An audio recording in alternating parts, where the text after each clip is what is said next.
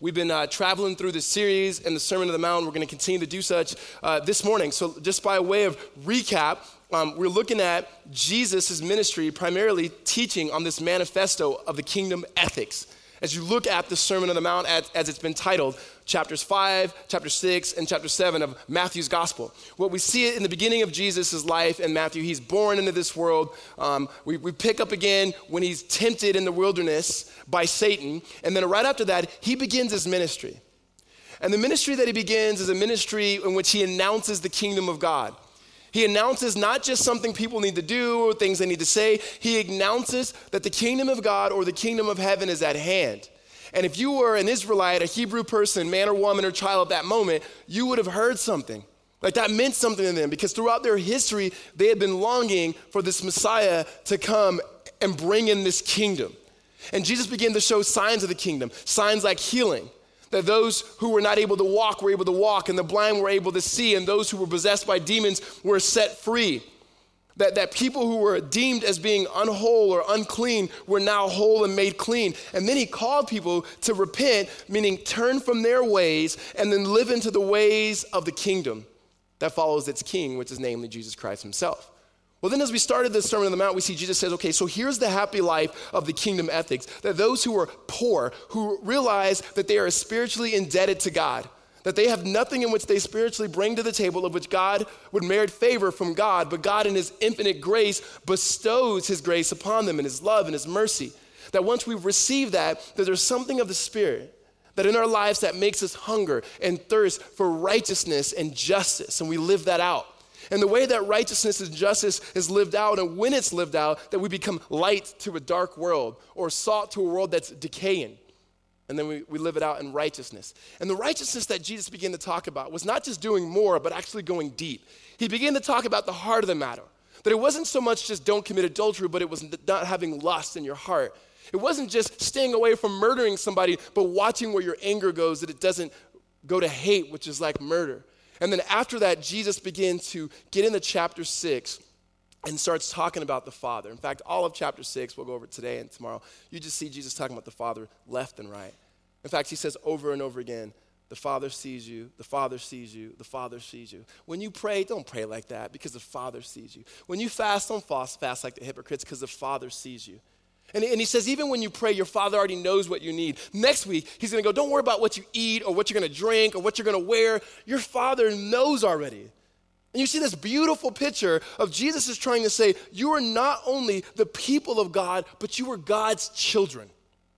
And that entered in through the life and death of Christ as we become one with him in this blessed union that we have, that we get to experience and live out this life as God's children. And so last week, we looked at the Lord's Prayer and looking at God as our Father. And now, as our Father, He's the one who gives us the daily bread in which we need. And as our Father, He forgives our sins that we may forgive others. And as our Father, He's the one protecting us in times of t- uh, temptation. That we see this beautiful picture. And then today we pick up in a somewhat a familiar passage, if you've been around Christianity, that Jesus begins to talk about not laying up your treasures in heaven. Now, before we can get in this, so we can understand it, we, we got to step back and, and do a few things, right? And so here's what I mean. When I first became a Christian, I was about 22 years old. Um, I'm 24 now. And, uh, no. and when I first became a Christian, um, I thought that to be a Christian meant I had to get rid of all the things that I had fun with, right? Like somehow it's like, all right, you know what, I'm gonna become a Christian, life's over. And so, so what that meant for me was I got rid of all my CDs. Like we had CDs back then, and so I got rid of, I got rid of uh, Jay Z and Biggie and Pac. Uh, I kept one of the Pacs because it was theological. He was asking a theological question. He says, I wonder if heaven got a ghetto. And so I kept that one because that was deep. That was deep. And and then I had to, you know, I had to, I you know, I got rid of all these CDs because I'm like, man, this stuff can't be such as poison in my heart. And then not only that, there was like, there was, you know, certain, I was one, I, I bought all these Jordans, right? And, uh, and then so I started giving away Jordans and stuff that I wish I never would have. And, and then, and then, and then I thought, you know, I'm gonna be a Christian. I'm gonna go to a Christian bookstore. And so I, this is no joke. So I went to a Christian bookstore, and I, I'll start buying all the Christian stuff you can get. I got a shirt. I got a Christian witness wear, and. Um, and if you wear a witness wear, go ahead. But for me, it was like like this is I don't know 2004, 2005. So they had this shirt that was like the Lord's Gym. Some of y'all like, uh, uh no, what is that? Right? You know you had it, and it was a picture of what they thought Jesus looked like working out. Like so, just like this yoked Jesus, right? It was like Jesus on CrossFit and steroids, but they replaced his steroids with the Spirit. You know how they do it? It's like you know. Anyways, and so I did that. I, even for a season, I stopped watching football because football I had dominated so much of my time. I felt like it was distracting me from God. And I just wanted to separate because I wanted to make sure that I was focusing my whole life on God because God matters most, right? You guys agree with that? Right? Okay. Now, God matters and other things matter. You guys agree with that? Some people are like, yeah. What is he going to say, right? and, and, and I had this thought that basically God didn't care about everything else. They were just kind of there. If you had a job, it was there to make money. You give it to the church. You go to church on Sunday. You know, you do more spiritual things than you do non-spiritual things, and that, that's that's what life was about. That God was going to blow everything up anyway, and that was just kind of it. He would take all the people who believed in Him, and we'd float off, float off into heaven somewhere, and we'd be floating, singing Chris Tomlin songs on and on maybe a little Kirk Franklin. Some of you guys like, who's Kirk Franklin, right? And so, so that was it. However, when you read through the Bible, which we're doing right now from Genesis to Revelation, from start to finish, you see the Bible is not about God taking us from this world. That the Bible in itself is a long story of God's plan of redemption from creation all the way to restoration or from creation all the way to recreation, that what God created that He said was good, though tainted by sin, it's still good. And that He cares so much about a material world in which we live in, that He Himself, in order to redeem us, not out of this world, but to actually redeem us for the way the world is supposed to be. When His reign is fully here, when the kingdom of God is not just initially established through the work of Christ, but fully established through the ministry of Christ, and His kingdom is here that when you begin to see that, that God so cares about the flesh, he puts on flesh, enters in this world, dies on the cross for our sins, is raised, and when he's raised from the dead, he keeps that flesh. He doesn't give it back. To say he wants us and cares about us. And so there's not this, what we learn, um, this unnecessary divide that we call uh, secular and then sacred. So if you and I were just, just sitting at a table drinking a cup of coffee or, or drinking something else. And, and, um, and you, I begin to ask you, hey, what, what are the spiritual things that we can do as a Christian? You'd probably say, you know, we, we should pray, we should read, we should do affordable Christmas now that you just guilted us on that. Like, we should do these spiritual things. Okay, what are the secular things? And you'd probably say, uh, everything else. And it's almost like if you're going to be godly, here are the things you do. And if you're gonna just kind of just be neutral at best, then do everything else. That makes no sense of life. Because everything else is what we do for all of our life. And so the Bible does not communicate this unnecessarily sacred secular divide. In fact, no Hebrew man or woman would have ever thought that. Because they believed that God cared about the world. That was their narrative. They were their story, is that they themselves were created out of the dust in which God created. That they believed that God was going to allow the lion to lay with the lamb.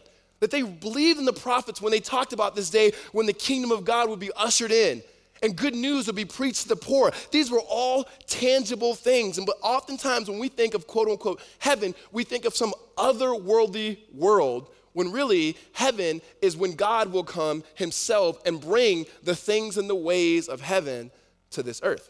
Amen? Now, when we understand that, we come to this text now with an understanding of Jesus not just saying, do more spiritual things um, and less non spiritual things. That when he talks about possessions, that this message is not so much about possessions you have, but where are your affections? And so, if you can think this way, not so much about possessions, but way more affections and treasures. Where's your eye and where's your heart? Ultimately wrapped up in the love of the Father. So, join with me here, verse 19. Jesus' words. Do not lay up for yourselves treasures on earth, where moth and rust destroy, and where thieves break in and steal. He, starts out, don't, don't lay up treasures on earth. Now, when he says that, he's not saying earthly things don't matter. Remember, he so loved the world, he put on flesh, he came into this earth. He's not saying that if you have provision for yourself, that's a bad thing. He's not saying that if you have some sort of plan to take care of your kids in the future, that's a bad thing. In fact, when you read through scriptures, most of that is looked at being prudent, wise, and so forth. He's saying, be careful that your affections, your desires are not rooted in the things in which you can make, which you can earn, the relationships in which you have, or the relationships that you wish you had. Meaning the things that you can possess, those things are to be good things that we can use that roll up into praise and worship towards God, but they are not to be worshiped in and themselves. That they will not bring security, they will not bring satisfaction, they will not bring a deep sense of comfort. Scary thing is, it's temporary, so they, they do bring it a little bit, but it's not lasting. And he says, here's what he, he, he uses some, some some things here that would have made sense of them. He goes, Know what they're like? They're like moth when they come in and they eat all your clothes away. Or it's like rust and the thing you have is can't be used anymore. Or it's like if a thief came in and they stole it, it could be gone. So if you've lived in Tempe for some time and you've ridden a bike, you've had it stolen. And so you, you, you, you understand at some level what it's like to have something stolen. And that, do you know that, that feeling you get when you're like, dang, we just got robbed, right? Like, that's the worst feeling in the world. So when I was in college, we had, we had a football game. We're playing, and we are playing uh, Cal Berkeley, not UCLA, not the team we beat last night. Uh, we were playing, we were playing Cal Berkeley, and it was the middle of the day, and the game was over, and it's probably five o'clock, so the sun was still up. We came back to our house. Four of us lived in this house together, and our TV was in the driveway. And I'm like, that's interesting. We walked in the house and we had been robbed. And I'm like, they knew that we, they, whoever robbed us knew that we were playing. There was no, they knew we were going to be gone. Who gets robbed in the middle of the day like that? As they were probably watching the game, like, there he is right there, right? And, and stealing all of our stuff. All of our stuff. I mean, like random stuff too. Like they, they stole, like, I had this box with a bunch of uh, stuff that my uncle had given me that, that taught me football. I stole all that. They stole picture frames and then left the pictures. My friend's like, why would they steal your pictures? I'm like, everybody buys pictures with random people they don't know in the frame, like you know. But they, they, it was just, it was just that feeling of like, man, somebody's been in my room. Like, what else did they steal? And over the next week, you kept realizing all of these things that I had, they're gone, and you can't get those things back, right? Why would you steal somebody's high school football jersey? If you're out there, give it back, right? And so we know what it's like for something to be there and to be gone and we can't get it back. Jesus is saying it's not that those things are bad, they're used for something else. The possessions and things we have only become dangerous because they have the tendency to draw our affections and our attention away from the one that is lasting, that is satisfying, that is eternal, that is good, that is beautiful, and that is for us. That these things that he's talking about are things that we have to work in order to achieve, to get, but the true treasure is actually not what we earn to achieve, to get, that, we could, that could be taken away, but that which we receive by God's grace, which could never be taken away. And he's saying, to those things, set your mind and your affections on, and then when you have that perspective, you'll be able to see everything else in its rightful place. Jesus says it this way, verse 20. But lay up for yourselves treasures in heaven where neither moth nor rust destroys, and where thieves do not break in and steal. Verse 21 For where your treasure is, where there your heart will also be. Not really. For where your treasure is, there your heart will also. He's supposed to say be, but he didn't. He didn't know on that one, right? That there's there is the saying where your treasure is, your heart's to follow it. And if your treasure are in good things that we make primary or main things, then your heart will follow it. And you'll find yourself being heartbroken over relationship that ended too early or extended too long or never happened. You will find yourself being heartbroken over finances that you have too much or too little. I don't know too many people. I've never met anyone who's like, I just got too much, Riccardo. There's, it just, I got to say, Lord, stop it, right? But there's, there, we'll find ourselves being heartbroken over these things because they were never built for us to lay our life on. They were never built or made or designed for us to have security in them. But God Himself says that we were built, we were created in such a way that when we come to Him, we can lay our entire life on Him. We can lay every thought, every desire, every emotion, every doubt, every sin upon Him. And He says, when you do that and you make that your treasure, that, that's where your heart is. And your heart becomes one that follows that, that, that, that we follow this one who has given himself to us. And so this is not necessarily the upper story, lower story. Uh, this is secular or sacred. This is secular. This is God saying possessions and stuff are tricky because they could actually tempt us to believe that they are ultimately our God. But he says, no, no, no. Redirect yourself and realize and remember and reorient around the fact that God is your God. He's your Father. He's loving you through his son Jesus and making that love known for you through the power of his spirit. And when you get that, set your treasure there and set your heart there that you may pursue that which you will never lose. Amen? Well, Jesus switches metaphors here from talking about the heart, which is the center of being, to talking about the eye. Verse 22 the eye is a lamp of the body. So if your eye is healthy, your whole body will be full of light. But if your eye is bad, your whole body will be full of darkness. If then the light in you is darkness, how great is the darkness? So when I was uh, about, I don't know, 18, 19, 17, I was in high school we were down in Pasadena. It was like the cool thing to do is go downtown Pasadena. A lot of people used to hang out there. And I was walking backwards across the street talking to my buddy, just doing one of these numbers. We're walking this way, walking backwards. And then I did, to this day, probably one of the more embarrassing things. I ran into a blind man, knocked him over, knocked the stick out of his hand. It was in the middle of the street. And then, you know, we're trying to help him up. And um, no, ironically, he was actually trying to help me up. And, and the light was turning green, and it was just bad, right? And I, I do remember it because I felt so bad. And he was like, Hey, are you okay? And I'm like, Yeah, are you okay? He goes, Yeah, let, let's hurry up. The light's green. I'm like, How do you know that? right? This man was so gracious.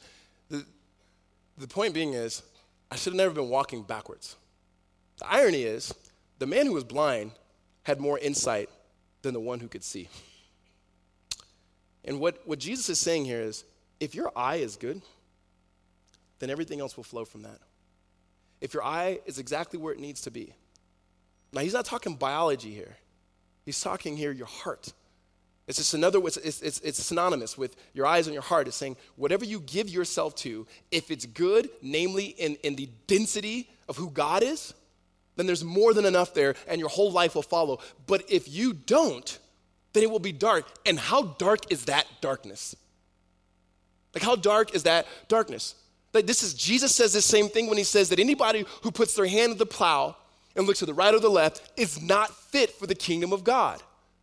And, Jesus, as he often does, is, is, in, that, in that particular sense, is using agrarian language. He's talking about farming, that if, that if I'm plowing, I got to keep everything in front of me because if I go to the right or to the left, I just ruin it. And he goes, no, no, your eyes have to be fixed on the author and perfecter of your faith, who is the Lord. And when your, your eyes are fixed upon him and what he's done for you, that you're receiving the grace and responding to that grace, it's transforming you, then your whole life is going towards an end and response motivated by the light. But if you get off, you're hosed.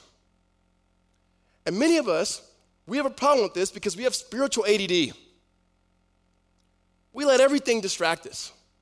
We let good things become the main things and we chase those things, thinking and seemingly doing them in the name of Jesus, yet we've lost our focus on Christ altogether.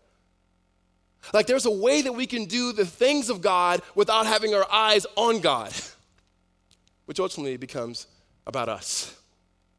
Jesus is trying to give us a picture here that when your eyes are good, the rest of your, your, your body is good. And It follows that. Your life follows that. When your life is centered around Christ. And here's what he's saying here, guys. And, I, and I've said this before, but I got to say it again because I know a good, well intended Christian men and women, and I've probably said it myself, we've done the whole thing where here's the list God first and family and all that. Like, get him off the list, right? He's not first, he's central. He's at the, the, the center, he is everything. And so your finances flow from that. The way that you care and steward your resources flow from that. Your relationships flow from that. Sexuality flows from that. Every single thing that we do flows from our whole lives being fully rested upon the grace and mercy which has been extended to us by our Father through the work of His Son Jesus and which we experience by the Holy Spirit. That means our whole life, like all of life, truly being centered around the life and love that we have from God. And that life and love begins to dictate our lives because our eyes are right and they're good and they're healthy because of not our eyes, but the object of which our affection is upon. And when our affections are upon the Lord, He's the one who's doing the work in and through us by His love. Paul says it this way it's the love of God that compels us. For we have concluded this that one has died, therefore all have died. And the one who died, he died so that those who live may no longer live for themselves, but live for the one who, at infinite cost to himself, died and he rose again. Like this beautiful picture that he gives us. Let me tell you either your eyes are on him or they're off of him. There's no in between. You are either with God or you are not with God. You are in his kingdom or you're not in his kingdom. You are a child or you're not. And, and Jesus speaks these harsh words, but true words throughout the sermon and throughout the Sermon on the Mount. But no point in this is Jesus inviting us into some Disneyland Christianity. He's inviting us into his mission and he promises that it's good and it's right and it's true and it's beautiful. The problem is we believe the lie of the things of this world. That we see the world as it is and we're comfortable in it. And Jesus says, I actually see the world that it will be and that it ought to be, and those who are with me will ultimately participate in that life. We don't take away from this world, but we begin to say, what are the things of heaven that need to bleed into this world? In fact, Jesus says, we pray, Your kingdom come in this world as it is in heaven.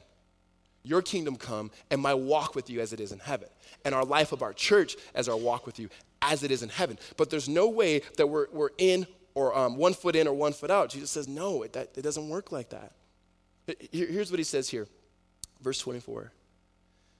He says, No one can serve two masters, for either he will hate one and love the other, or he will be devoted to one and despise the other. You cannot serve God and money. Now, that, that word money there is a transliteration, meaning the word there is, is, is mammon, which means wealth and possession. So it's more than just money, it's the things that bring you wealth, it's relationships, it's education, etc. It's, all, it's, it's, the things in which we have. Um, that when you begin to look at Jesus' words, majority of his words are towards the rich. Here's the problem. We all know rich people, right? But none of us look in the mirror and think that that's the person who Jesus is talking to. But you know what? He is. He is. That, that we always have, we have an idea of what rich will be. like that, now that person, they're rich. And many of us in this room, we have an education, so oh, I got to pay off loans, man. I got this master's. It's like, man, you got a master's? Yeah, you are, well, you are poor. You're like one of the poorest people I know, right? Just even the education that we have. But Jesus says these things because it is those things the comfort that distracts us. Now, I, I, know most of us in this room, or a lot of us in this room, um, I don't think our issue is that we want to just be rich and famous. Ours is comfort. If we could just be comfortable. But here's, here's the thing you're never comfortable. It's like sleeping on the pillow and it gets hot. And you turn it over. Like, this is it. You go, no, this is it, right? and then you wake up and you turn an infomercial on. It just so happens to be, are you not sleeping at night? Does your pillow, would you like the pillow to be cooler on both sides? right? That's it. And you go on to the, the next and the next and the next. It's never it. You were not made to be satisfied by the things of this world. But you were made to be satisfied in the work and through the work of God through Christ Jesus. And everything else is a lame counterfeit.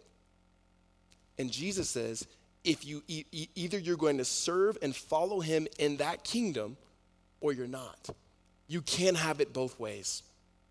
Our problem is we are trying to fit the life we think we want with the God with the life that God wants for us. And God says if you try to do that, you will get neither. You'll get neither later, towards the end of the Sermon on the Mount, Jesus says, I believe, some of the harshest words in Scripture. He says, In that day, they're going to be people, and they're going to come to me, and they're going to say, Lord, and he's talking about the day of judgment. They're going to say, Lord, didn't we prophesy in your name? Didn't we heal people in your name? Didn't we cast out demons in your name? And Jesus is going to say, Depart from me, I never knew you if that doesn't like scare you just a little bit, right? When's the last time you prophesied, cast out a demon, or healed anybody, right? Right? We're like, didn't we do the affordable? No, he, probably, he, he cast out a demon and he didn't even get in. Oh, right? And the point there is not Jesus' point of saying you can't do enough, it's that, that you trusted in those things instead of trusted in Him. The, the, the point that Jesus is making here, it's not about what you have, it's about your affections. Are your affections upon God? Are your affections rooted in His love for you? Are your affections rooted in the fact that He loved you so much that He would give His Son? Are your affections and your life and your ministry, how you live your life, is it, is it drawn from what the praise of people, or is it ultimately drawn from the approval that you have from God? Are you find yourself religiously trying to work yourself to a point where God would accept you, or do you find yourself operating out of grace, knowing that you're already accepted and loved in Christ Jesus? Are you trying to find the treasure, or do you realize the treasure has already found you? That God Himself, ultimately His glory, His passion, His affections are set upon us. And to the degree that we understand that, to the degree that we make Him our treasure and we give all of our life to Him. Amen? And so someone's gonna say, Give me something practical. And I'll give you one thing that's practical. When Jesus says, Hear your eye, you gotta think about there is um, some work that needs to be done to make ourselves in response to his grace our affections grow for him. Because here's the reality. These affections that we have these desires they're, they're god-given. But in a world that's tainted by sin it's all jacked up. You know that? Like sin what's what sin? Does sin makes the world backwards. And so we live the world backwards. We see that in romans chapter 1 uh, paul says this is that we've traded the worship of the creator and instead now we worship the creation Instead of worshiping that which we cannot see but we will see one day, we only worship that which we can see, taste, and touch. And so we live backwards that way. And Paul says, from there, everything flows from there. And, and the rest of Romans, which is a lot, um, we spent three years talking about it, flows from Romans chapter 1, is that we're now worshiping the creation rather than creator. And so it's backwards. And when Jesus comes in, he just doesn't twist it back, he brings in a kingdom which is upside down. That he says, if you want to get ahead, then get in the back. If you want to be on top, then start from the bottom. No Drake reference. That, that ultimately, that if you want to make a name for yourself in this life, go ahead and do it and you'll, you'll lose it in the next. But if you want to have a name that is written in the book for all eternity, that is going to be well known by the one who really matters, then lose your life in this life and gain his. when we have that understanding of the kingdom, the practical part is what are the things that you do that raise your affections for that truth? What are the, what are the things in which you tangibly give yourself to that remind you not of yourself, but about your God and your neighbor? What are the things that you do, putting yourself in position that you can only live a life if the Spirit of the Lord would actually guide you to live it? Many of us in our Christian walk, we're too daggum comfortable. Like we're comfortable. Like we love being comfortable. Like if we cut the AC off for 45 minutes, you will find another church. it's true. And like nowhere is Jesus saying, seek comfort. He actually says, I'll send you the comforter. Just get to work. So, what are the things that you do that are raise your, raise your affections for Jesus? And then some of the things we need to stop. Like, there's some things we just need to stop doing. There was a book that I read by Henry Cloud a few years ago. It's called Necessary uh, Endings. And it talks about in businesses and relationships and so forth, there's certain relationships and certain things that need to end in order for you to grow. And he used this metaphor of pruning. That pruning is something that is a process that has to happen in order for the plant or the bush or the tree to grow. There's some things in your life that you got to cut out. There are some people in your life, pro- probably people that you got to go, I just can't, I can't live out my treasure in God with you. Sometimes that's really, really hard to do. There, there are practices, there are habits that you are forming that are ultimately taking your eyes and putting them somewhere else and not on God, not on your treasure. And therefore, your heart and your eyes aren't good. So, repentance looks like um, not so much just going, I'm going to stop under my willpower, but I'm, by God's grace, is going to see what He's done for me, that He's my treasure, and responding to Him being my treasure, now I make Him my treasure, and the rest of my body will follow where my eyes are fixed. So, the practical thing is run to Jesus and do the things that remind you of His love for you. Amen? Let's pray. God, we give you honor, praise, And we thank you for your word, that it does not return void. Lord, you bring an overwhelming amount of conviction, and you backfill it with your spirit. And you guide us through your grace. And you cover us with your mercy. And you warm us, Lord, with your words. And you forgive us with your Son. And God, you sustain us, Lord, with your beauty. And so, God, we pray, Lord, as you are calling us, Lord, to live out this kingdom ethic, that we would reorient our entire lives around your Son, around your love as our Father, and that empowered by your Spirit. God, that the life of this church and the ministry of this church will be centered around God and the things of God. That we'd look at the material things of this world, Lord, and realize what they are blessings and a means, Lord, to bring glory to you, but never to satisfy, never to heal, never to bring security, for those things are found supremely and deeply in you. God, we thank you. God, we praise you. We lift up your name in Christ's name. Amen.